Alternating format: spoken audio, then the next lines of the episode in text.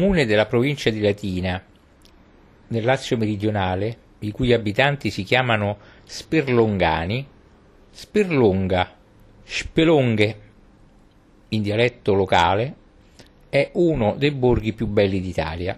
Il suo nome deriva dalle grotte naturali che si aprono sul mare, dette appunto spelunche, la più famosa delle quali è quella di Tiberio, accanto alla villa imperiale, posta al margine della spiaggia sulla costa pianeggiante ai piedi del borgo.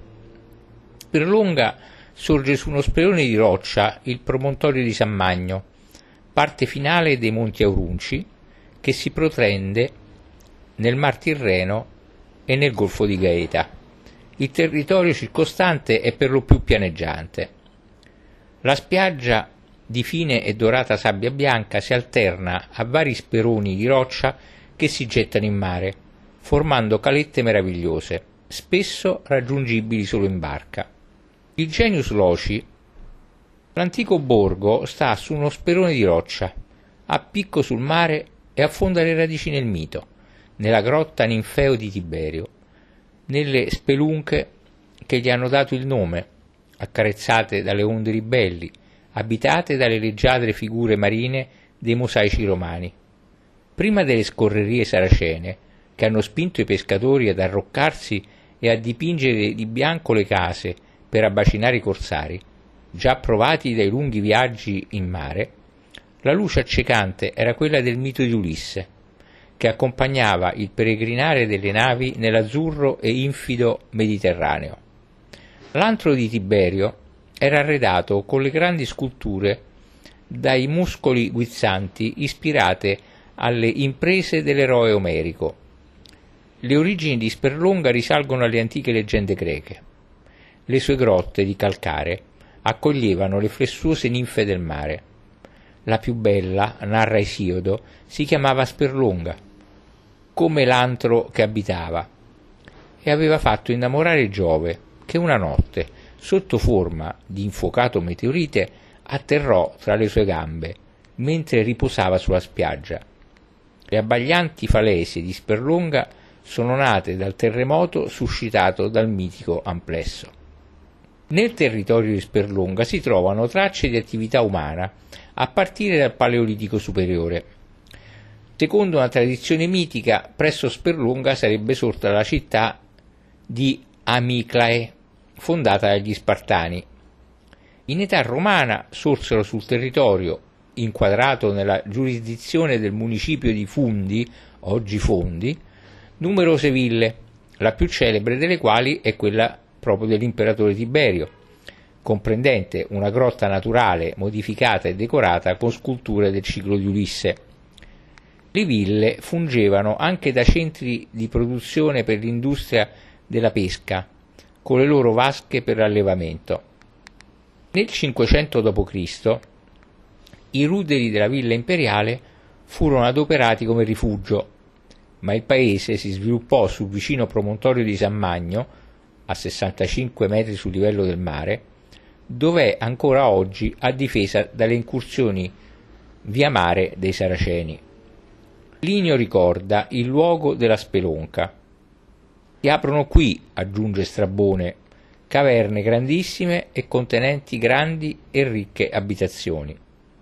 Ma le incavature naturali che avevano attratto la nobiltà romana e da queste trasformate in lussuose ville furono poi abbandonate verso il 900 d.C., quando le scorrerie dei pirati costrinsero la popolazione a mettersi a riparo sullo sperone di San Magno.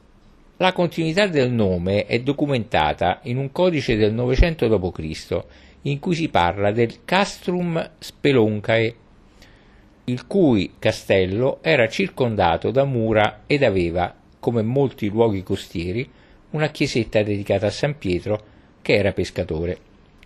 Il paese poi si sviluppò intorno al castello progressivamente per cerchi concentrici. A partire dall'anno 1000 e per tutto il Medioevo, Sperlonga continua a essere un villaggio di pescatori che vive sotto il costante terrore delle aggressioni saracene, tanto che tutto l'abitato fu cinto da mura. Nel 1135 nel Codex Caetanus è menzionata la chiesa Sanctae Marie de Spelonche. Nel 1379 si rifugiò a Sperlonga l'antipapa Clemente VII, in fuga da Anagni dopo la disfatta delle sue milizie. Come detto, Sperlonga restò un piccolo paese di pescatori, continuamente minacciato dalle incursioni dei pirati, i quali, come ricordano vari murales dipinti sulle bianche pareti del centro storico, arrivarono a rapire gli abitanti per ridurli in schiavitù.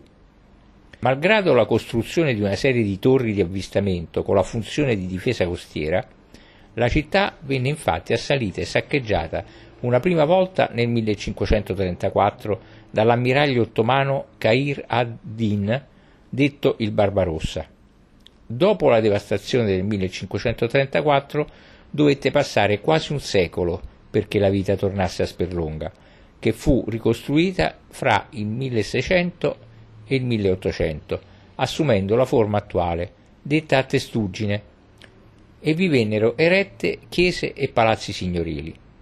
Comunque, nel 1622 cadde di nuovo in mano ai turchi e nel 1623 una flotta di corsari barbareschi vi fece un'altra incursione, di cui resta memoria nel poema intitolato Il sacco e rovina di Sperlonga nel 1623, scritto dal chirurgo e poeta Curzio Mattei di Lenola.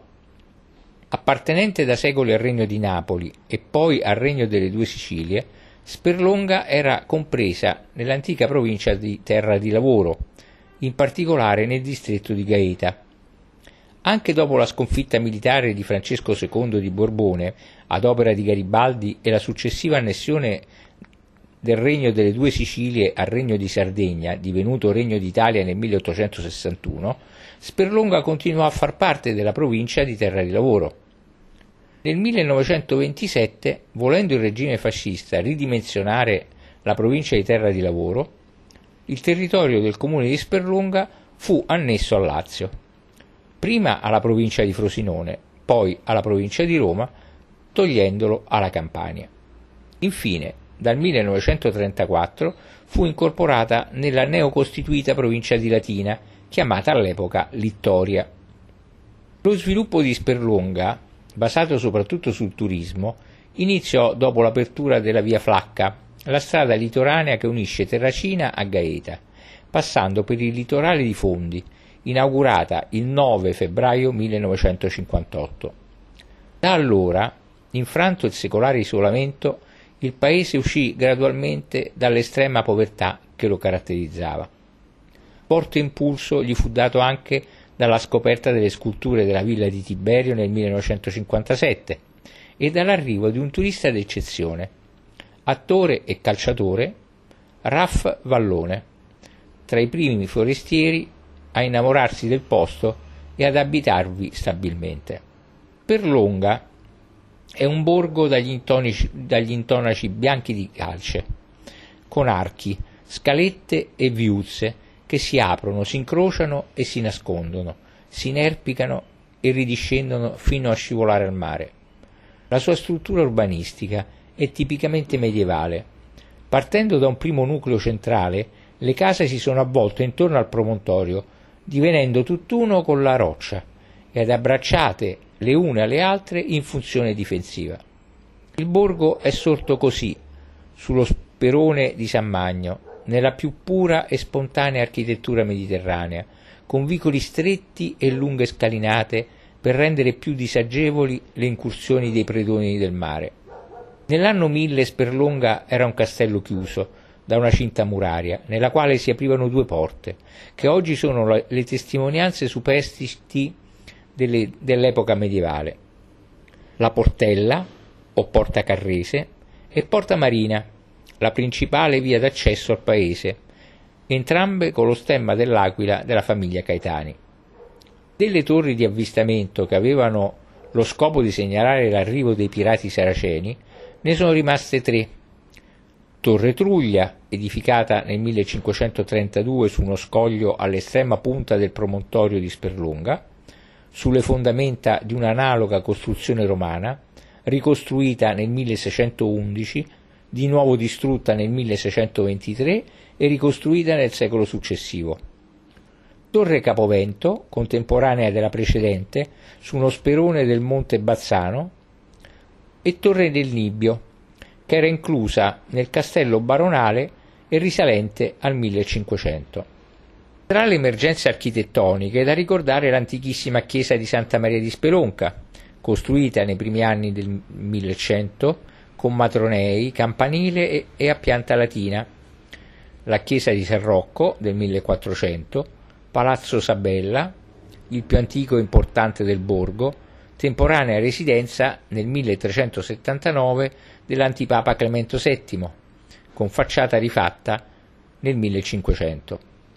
L'antro di Tiberio, infine, è una grotta ricavata in una villa romana che si dice appartenesse all'imperatore la cui residenza si sviluppa per oltre 300 metri di lunghezza lungo la spiaggia di Levante e comprendeva un impianto termale ed una piscina circolare collegata a vasche destinate all'itticoltura. Internamente l'antro era decorato con marmi e mosaici in tessere di vetro ed arredato con i gruppi marmorei delle imprese di Ulisse conservati al Museo archeologico di